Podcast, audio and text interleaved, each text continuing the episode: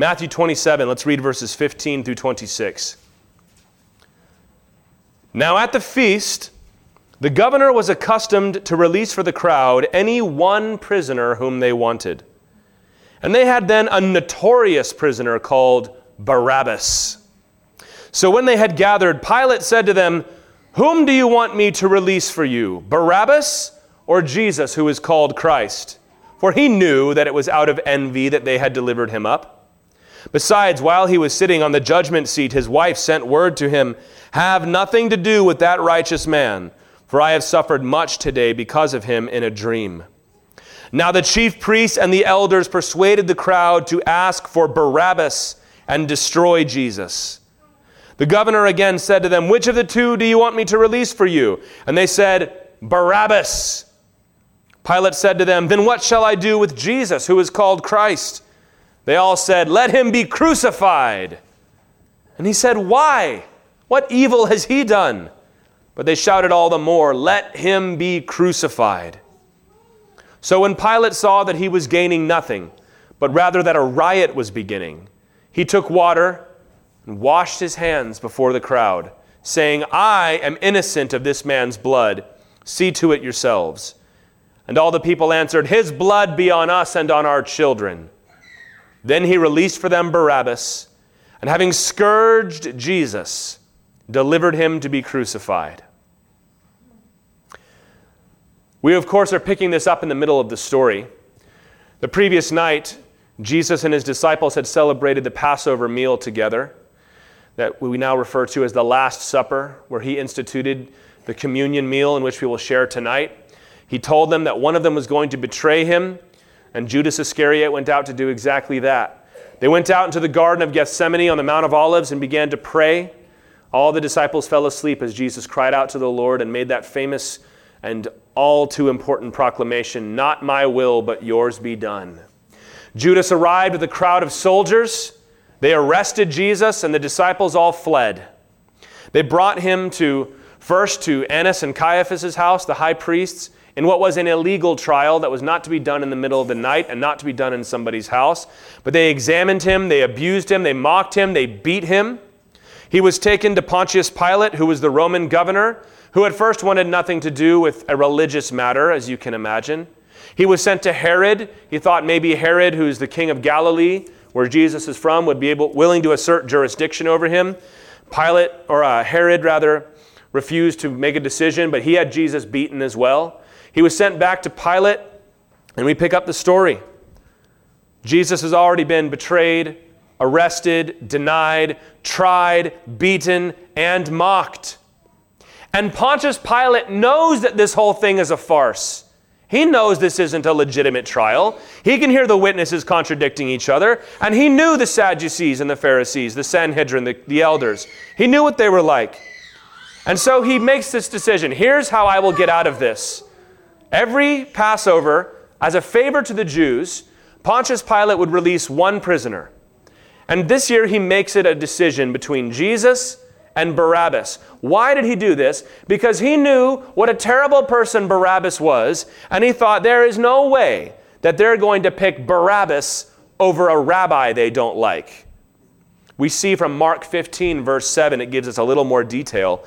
Matthew just calls him notorious, but Mark 15, 7 says, Among the rebels in prison who had committed murder in the insurrection, there was a man called Barabbas. You know, the Jews were constantly having rebellions and revolts against the Roman government. And apparently, in one of those insurrections, this had been the guy who took it too far. We had a lot of protests and things a few years ago. We've had them throughout our, our nation's history. And uh, you all know one person or one group taking it too far can ruin whatever credibility a certain movement might have. Don't you know that to be true? Especially if someone commits murder. This is Barabbas. So he says, Well, I'll offer them Barabbas or Jesus. That way I can say, Well, Jesus was guilty, but I released him, because they'd never pick this guy. But they called for Barabbas. In fact, the rulers of the people stirred up the crowd to call for Barabbas. No doubt they were shouting all kinds of patriotic, nationalistic things. Jesus told us to pay taxes to Caesar. Barabbas was willing to actually take up arms and fight for his people. And they called for Barabbas. And Pilate can't believe it. Well, then what am I supposed to do with the guy you call your Messiah? Let him be crucified. Well, Pilate disapproved because crucifixion was not something you did for petty criminals, certainly not for somebody whose religious opinions you disagreed with. Crucifixion was reserved for men like Barabbas. But they cried out all the more, and Pilate knew he's got a riot on his hands here. So he does something symbolic. He washes his hands. His whole point is to say, I disapprove of what is about to happen. Whatever happens next is on you, which was a cowardly thing to do. He should have stood up and said, No, I refuse to be part of this. You do you what you want. I'm willing to stand before God and before Caesar and say, They rioted because I refused to condemn an innocent man to death. But he went along with it, and Jesus was flogged and, of course, was crucified. Why would the elders push for something like this? As always, every year, we're struck with the unfairness of the crucifixion. It wasn't fair. At the very least, he did not deserve that. You all know plenty of people with whom you disagree, maybe even violently disagree. But if you were to see them nailed to a cross in the public square, you might find yourself with some very strange allies. Why would they do this? Well, it says Pilate knew that it was because of envy. They were jealous of Jesus' popularity. He rides into Jerusalem and they shout, Hosanna. He clears out the temple and the people come and, and sing that the Messiah has come. They were jealous. They resented his preaching because he had some pretty hard words for them, almost as if to ensure their hatred. Jesus, during the week leading up to crucifixion, had preached specifically against the Pharisees and Sadducees and elders and scribes. Whitewashed tombs, he called them. And third, they feared Roman retribution. This was the official reason that they gave in the notes of their meeting. John 11 48. They say, if Jesus doesn't put a stop to what he's doing, or if we don't stop him, then Rome is going to come and take us away. Pontius Pilate was sent because he was a hard man and had a reputation for cracking down on insurrection. So they said, We don't get a handle on this guy. The high priest Caiaphas said it would be better for one man to die than for all of us to die, which of course was a prophetic statement, even if he didn't realize it. But what is so remarkable about this to me is that these men knew who Jesus was. At the very least, they knew that he had done miracles. They knew that he had raised Lazarus from the dead and opened the eyes of the blind.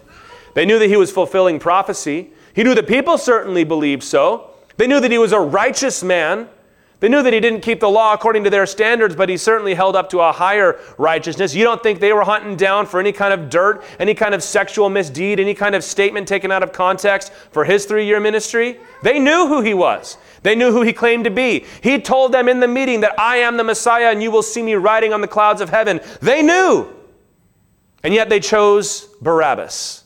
In the same way, there are people in our community, in our churches, around the world who are persuaded of the truth of the gospel.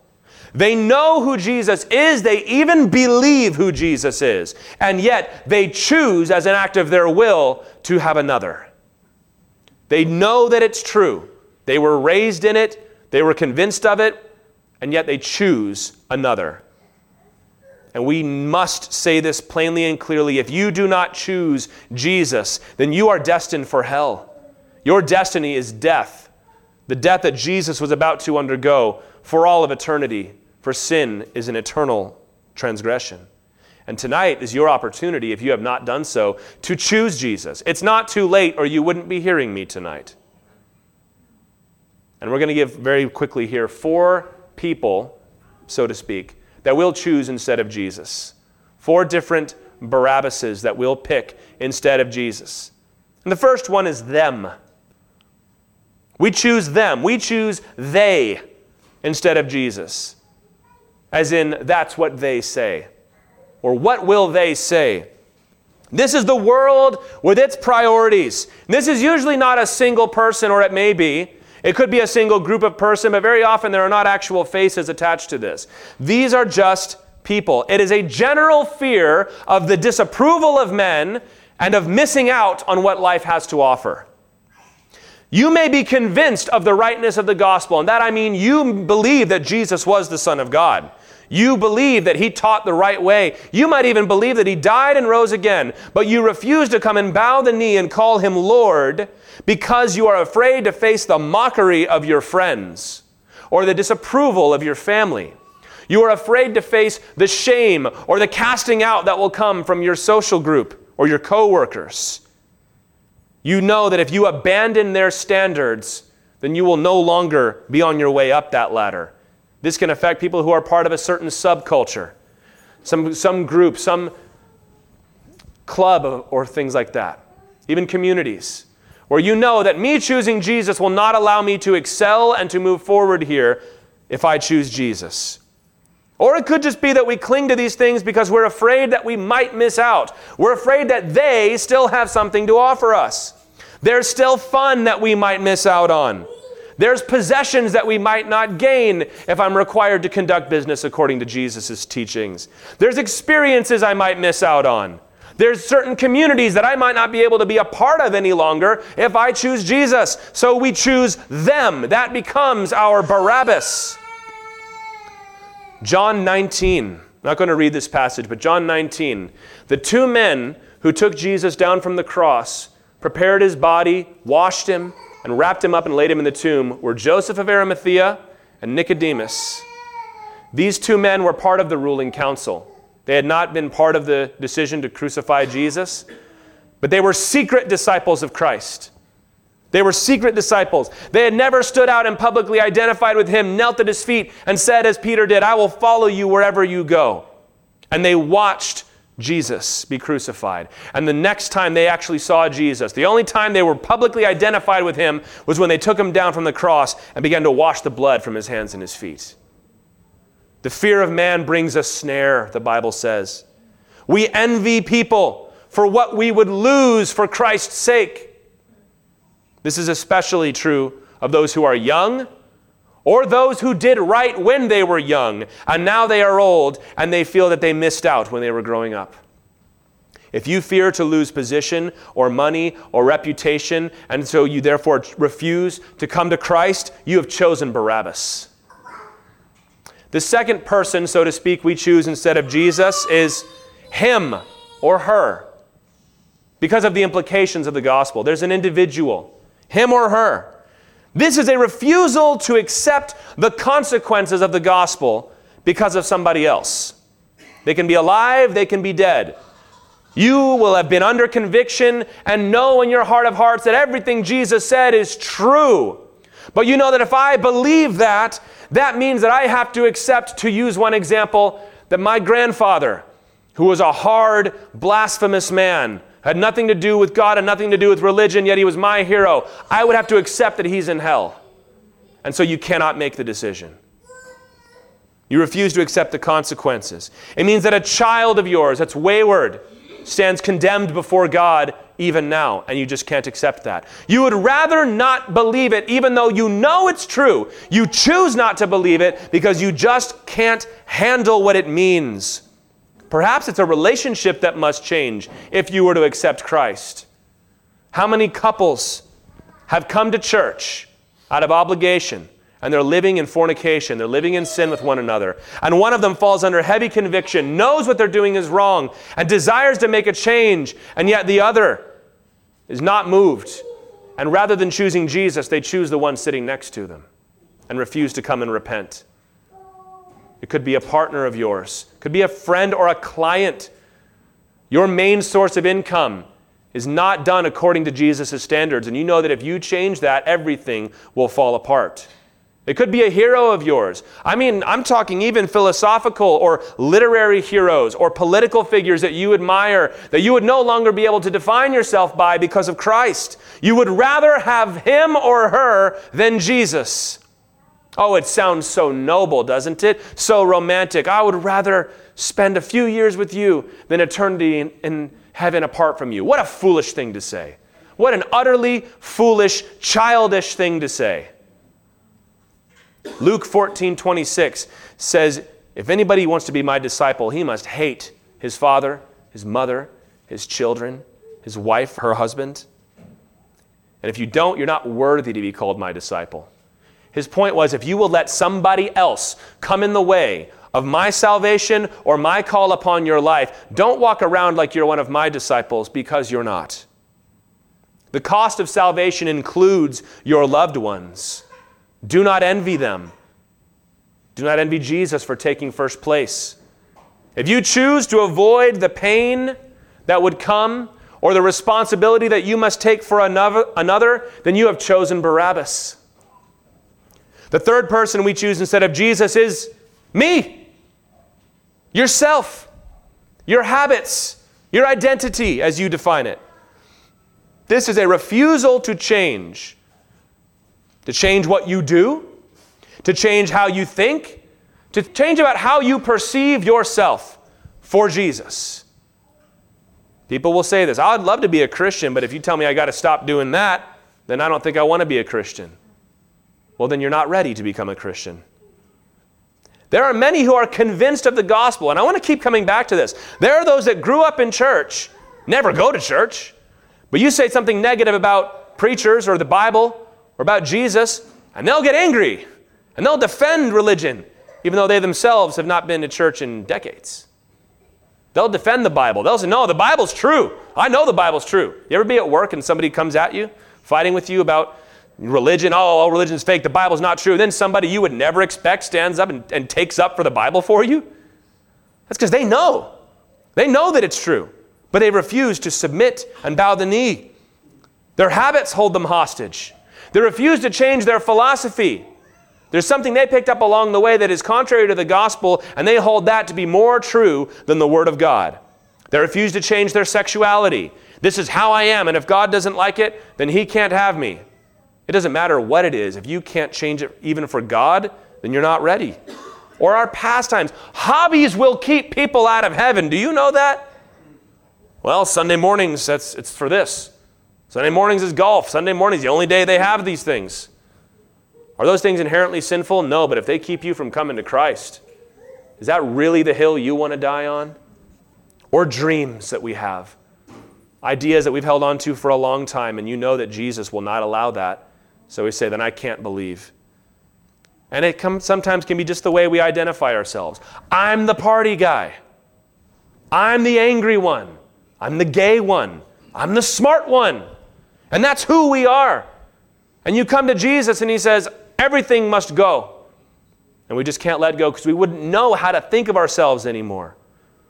Jesus said in Mark 8, Whoever loses his life for my sake will find it, but he who desires to save his life, don't think of running from a bear in the woods here.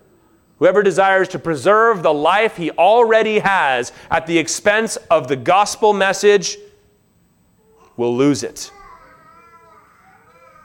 If you cannot allow God to change you entirely from the inside out, then you have chosen Barabbas. And number four, the fourth person we choose instead of Jesus is nobody. There is no reason, there is no person, but there must be something. I can't give you a specific reason why I won't believe. I just can't. I was told that this weekend. And this is a blinder faith than the faith Christ calls us to. There must be something out there better than the gospel. Do you know what it is? No, but I, maybe I'll find it one day. There are many who know that this is true, and I've seen them sweating and shaking under conviction, and yet they still hold on to, well, there's got, this, it, this can't be the only thing. And we say, yes, it is. Well, you don't know that. You haven't tried everything yet. And they feel inwardly compelled, but out of fear, they latch on to some unknown possibility as an excuse to turn away. Most of the time, this is the fear to make a life decision. You just can't commit to an eternal way of living. You can't say yes to something forever in the moment. So you convince yourself there will be another time. This is the same thing that causes people to stay in college for six or seven years and cycle through three or four different majors, or get very serious with five or six different girlfriends or boyfriends and then break it off at the last minute because they just can't make the decision. There might be another woman out there. What if this isn't the degree that I want for the rest of my life? What if there's another way that doesn't require me to die to myself? And so you choose the unknown. Acts 24, Paul gave his testimony before Felix. And Felix heard, and it said, Felix feared and trembled at the words of Paul. He knew it was right. But he said, Paul, come back another time and we'll finish this conversation. That opportunity never came. And he knew good and well it would never come. But he put it off to avoid making the decision. Oh, someday science will prove. Oh, someday I might have an experience with Someday I might read that final book. If you are holding on for a mysterious something someday instead of Christ, which is right in front of you, proclaimed and declared to be risen, then you've chosen Barabbas. His blood be us and on our children, they said. They were perfectly willing to take their own sins upon themselves. Those who choose Barabbas in any way are guilty. And there's no help for them anymore. They've rejected the only way of salvation that God has provided. There is no other. There is no other name given under heaven by which men must be saved. And it does not matter which excuse you choose, whether it was one of the ones that I laid out tonight or something else. It does not even matter if you believe that this is true. Hear me carefully what I mean when I say that. Oh, I believe all that is true. It's not enough simply to believe. It's to believe and to bow. It's to believe and to call after the Lord. James 2:19 says, "You believe that God is one, you do well." But even the demons believe and shudder. You believe that Jesus Christ is the Son of God? Great. So does Satan. You believe that Jesus died on the cross and rose from the dead? So does the devil. You believe that the only way to salvation is grace through faith? Oh, that's wonderful. So does the horde of demons tempting you now. The question is have you bowed the knee? Have you come to him and called him Lord and asked him to take away your sins? Renounced the old life and said, I will follow after you and you alone. That's what it takes. Otherwise, you stand condemned to pay the price that Jesus could have paid for you on the cross. Are you sure you want to do that? But today is Good Friday because we have good news. What Jesus endured and took upon that cross was the sin of the very world that rejected him. Even that day, Jesus said, Father, forgive them. They don't know what they're doing. Peter would twice in the book of Acts preach to this crowd and say, You chose a murderer instead of Jesus. But that had to happen so that I could offer you now forgiveness even for that. Jesus died as a sacrifice. He took our pain upon himself. He took our sin upon himself, our punishment upon himself. And now I can offer you forgiveness freely today. You must repent. That means to renounce wherever you are, whatever you are, whatever else you've been doing, say no longer only Jesus. And I ask you, as Pilate asked the crowd, what evil has he done? What keeps you from Christ? Why would you despise a man like that? I don't despise Jesus. I admire you. No, no, no. He died on a cross for you. And you say, no thanks? It's rude to refuse a cup of water when someone asks you. And you say, well, I, I admire Jesus, but I don't believe that. You believe that death was worthless and useless and pointless? You say, well, no, I believe it, it was, it's for somebody else, but not for me. What evil has he done? Why would you keep away from Jesus? Who else would you rather call your Lord? Somebody else you'd rather follow? He's offering you forgiveness. He's saying, I know that what you did put me on this cross, but guess what? I'm willing to say all that doesn't count if you come and believe today. We'll end with this. The name Barabbas is Aramaic for son of the Father. Bar, as in Barabbas, means son, as in Simon Bar Jonah, right? And Abbas is like Abba, Abba Father. So Barabbas means son of the Father. But of course, we know that the only true son of the Father that day was Jesus himself. And he is the only son of the Father, the only son of any father who can save you. So let whatever Barabbas you have chosen be crucified today. When God says, Would you rather have this relationship or this possibility or this reputation or Jesus? Then you say, Give me Jesus. And what shall I do with the rest of these things? You say, Let them be crucified until it's just me and him. You cry out, Father, give me your son.